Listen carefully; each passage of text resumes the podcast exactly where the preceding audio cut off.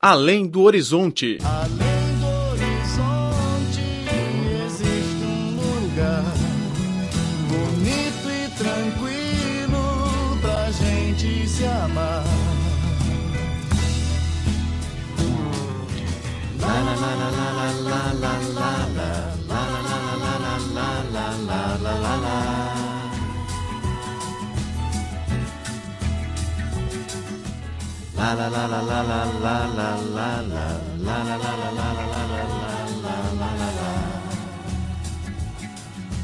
Olá, caro ouvinte, seja bem-vindo a mais um programa do Além do Horizonte.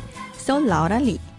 No dia 19 de abril, celebramos o Dia do Chinês das Nações Unidas e a edição deste ano foi dedicada à escrita das mulheres, um costume especial da etnia Yao da província de Hunan, da China.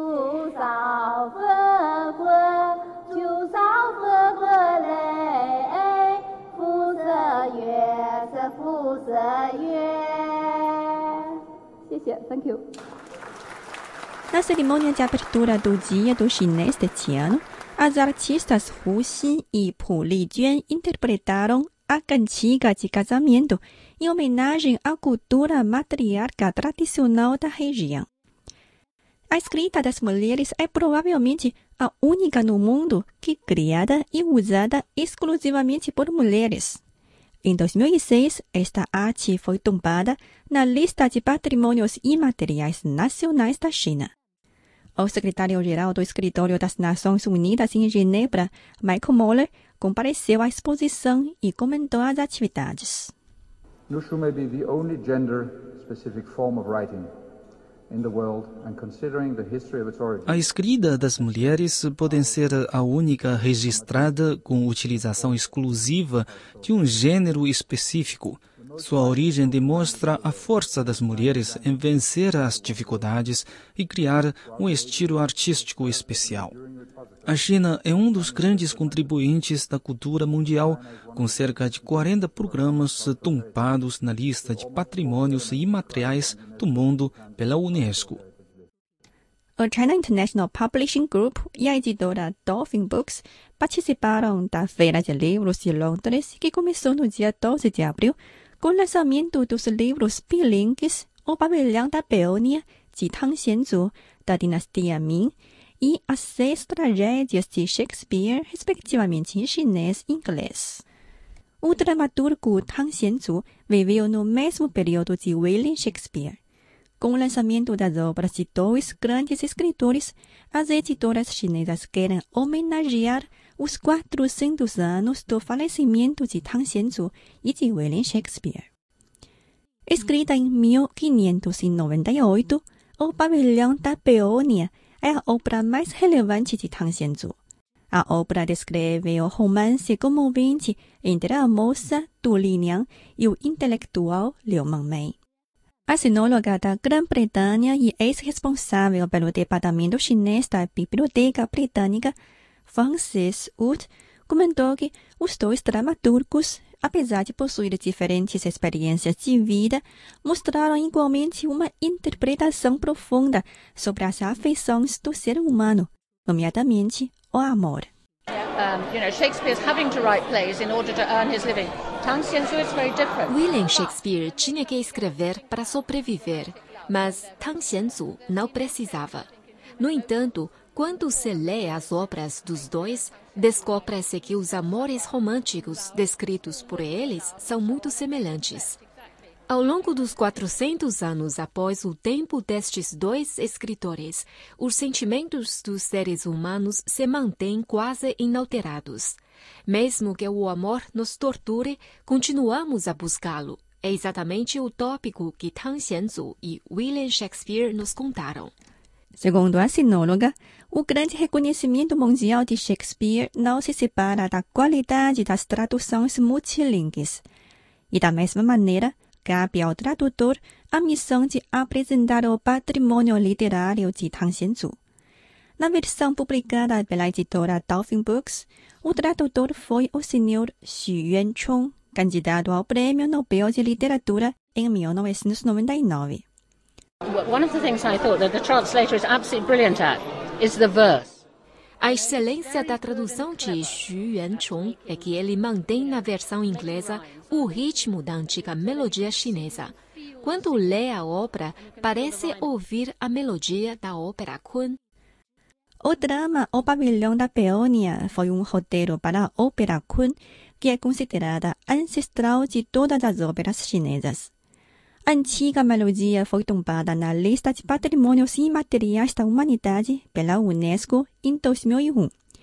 Na cerimônia de lançamento do novo livro, os artistas apresentaram um trecho da ópera O Pavilhão da Peônia. Vamos apreciar.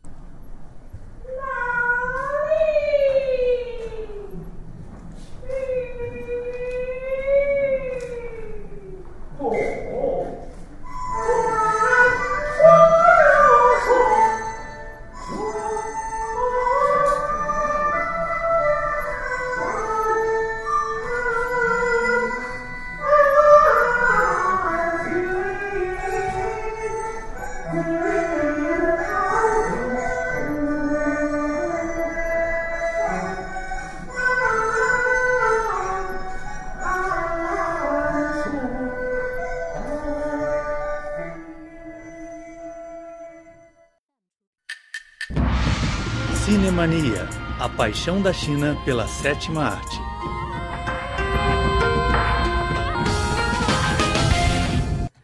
Olá, caro ouvinte, seja bem-vindo a mais uma edição do Além do Horizonte. Sou Laura Lee. E eu sou Denise Mello, e no programa de hoje vamos falar de uma atriz lendária do cinema chinês, Hu Tie, que em português significa borboleta. Nas décadas de 20 e 30, a fama de Hu Tie percorreu toda a China. Ela é orgulho de sua terra natal, a cidade de Shanghai. Nas suas mais de 100 obras, ela interpretou a papéis femininos de todos os tipos, sendo uma testemunha da evolução e experimentalismo do setor cinematográfico chinês. 花乐水流，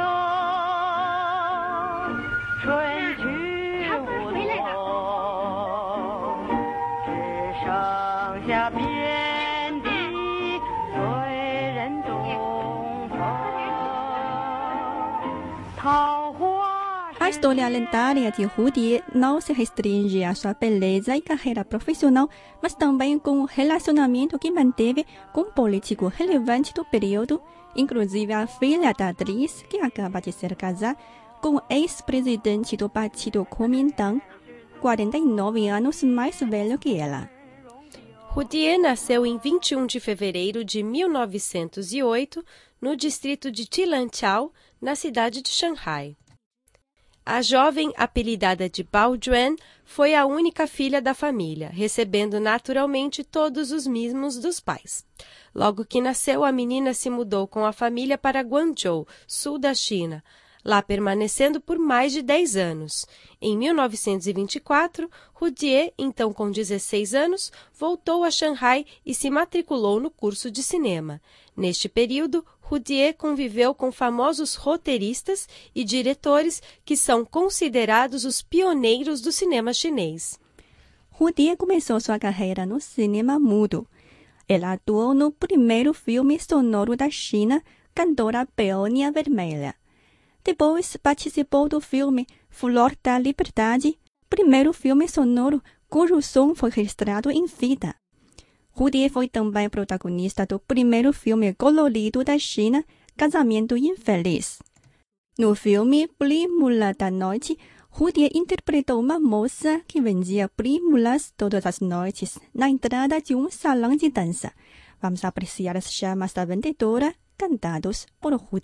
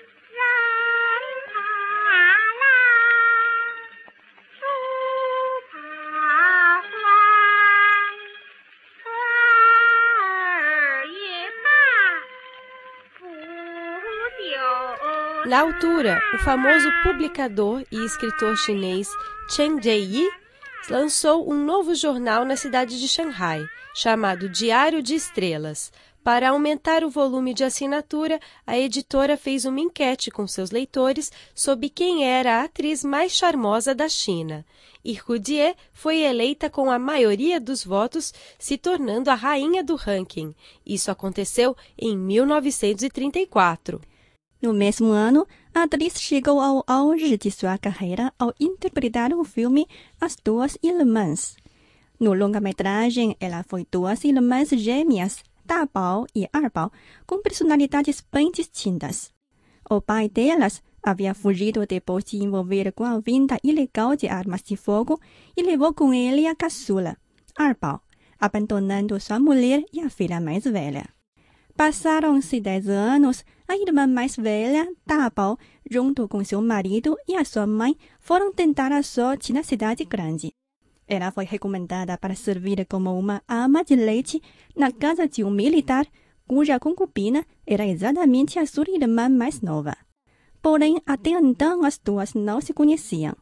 A sonora que vamos ouvir é uma conversa entre as duas irmãs quando se encontraram pela primeira vez na casa do militar. Arbal, uma mulher rica e cruel, pergunta a Dabao sobre o nascimento de seu filho e manda a empregada que leve Dabao para tomar banho e trocar de roupa. O jeito de falar de Dabao e Arbal evidenciam autenticamente o abismo social entre elas e as personalidades completamente diferentes. 你姓什么呀？我姓林。你那孩子生下来多少日子了？ 一个多月。好，就留在这儿试试看。香儿，哎，谁见着点告诉他，过一个礼拜来讲工去。你先带他去洗个澡，找点干净的衣裳给他换上，把这儿的规矩都告诉他吧。啊，是了。 Para curar o marido que se feriu no canteiro de obras, Dabao pediu dinheiro a Arbal, mas foi humilhada pela mesma. Dabao acabou furtando um colar de ouro do bebê de Arbal e matou acidentalmente a cunhada da patroa que a flagrou. Dabao foi presa. No dia do julgamento, a mãe foi visitá-la na prisão e se encontrou com seu marido que não via há anos. O homem, para adquirir hierarquia e riqueza, tinha vendido a caçula para um rico militar e foi concedido em troca um cargo no tribunal. No final do filme, Arbal fica sabendo de toda a história, reconhecendo a irmã mais velha e decide salvá-la. O filme, porém, não tem um desfecho claro. Acaba com a gêmea e a mãe se deslocando para o carro de Arbal. A vida de Rudie ficou ainda mais em evidência pela relação que manteve com um importante político do governo nacionalista. Durante a invasão japonesa, no final da década de 30, Rudie e seu marido fugiram para o sul da China e perderam no caminho mais de 30 caixotes com seus bens. A atriz contatou seus amigos para pedir ajuda e conheceu, por acaso, Dai Li, o então chefe de inteligência do Partido Kuomintang. Dai Li, fascinado há anos por Rudie, recuperou os bens perdidos dela e convidou o casal para Chongqing, então sede do governo central. Para se aproximar de Rudier, Dai Li difamou o marido dela e o colocou na prisão. Mais tarde, Dai Li liberou o marido e lhe concedeu uma autorização especial para fazer negócios no Sudeste Asiático. Assim, o marido, Pan Yushen, deixou Rudier e foi para Kunming, no sul da China. No início de 1946, Dai Li levou a atriz para Shanghai e a forçou se divorciar do seu marido Pan Yousheng. Por mera coincidência, o chefe de inteligência morreu num acidente aéreo e Rudie acabou retornando aos braços de seu marido. O casal decidiu se afastar da política, mudando-se para Hong Kong. Alguns anos depois, Peng Yushan faleceu. Rudier retornou às telas de Hong Kong, recebendo, com mais de 50 anos de idade, o prêmio de melhor atriz na sétima edição do Festival de Filmes Asiáticos com o longa-metragem Entrada Traseira.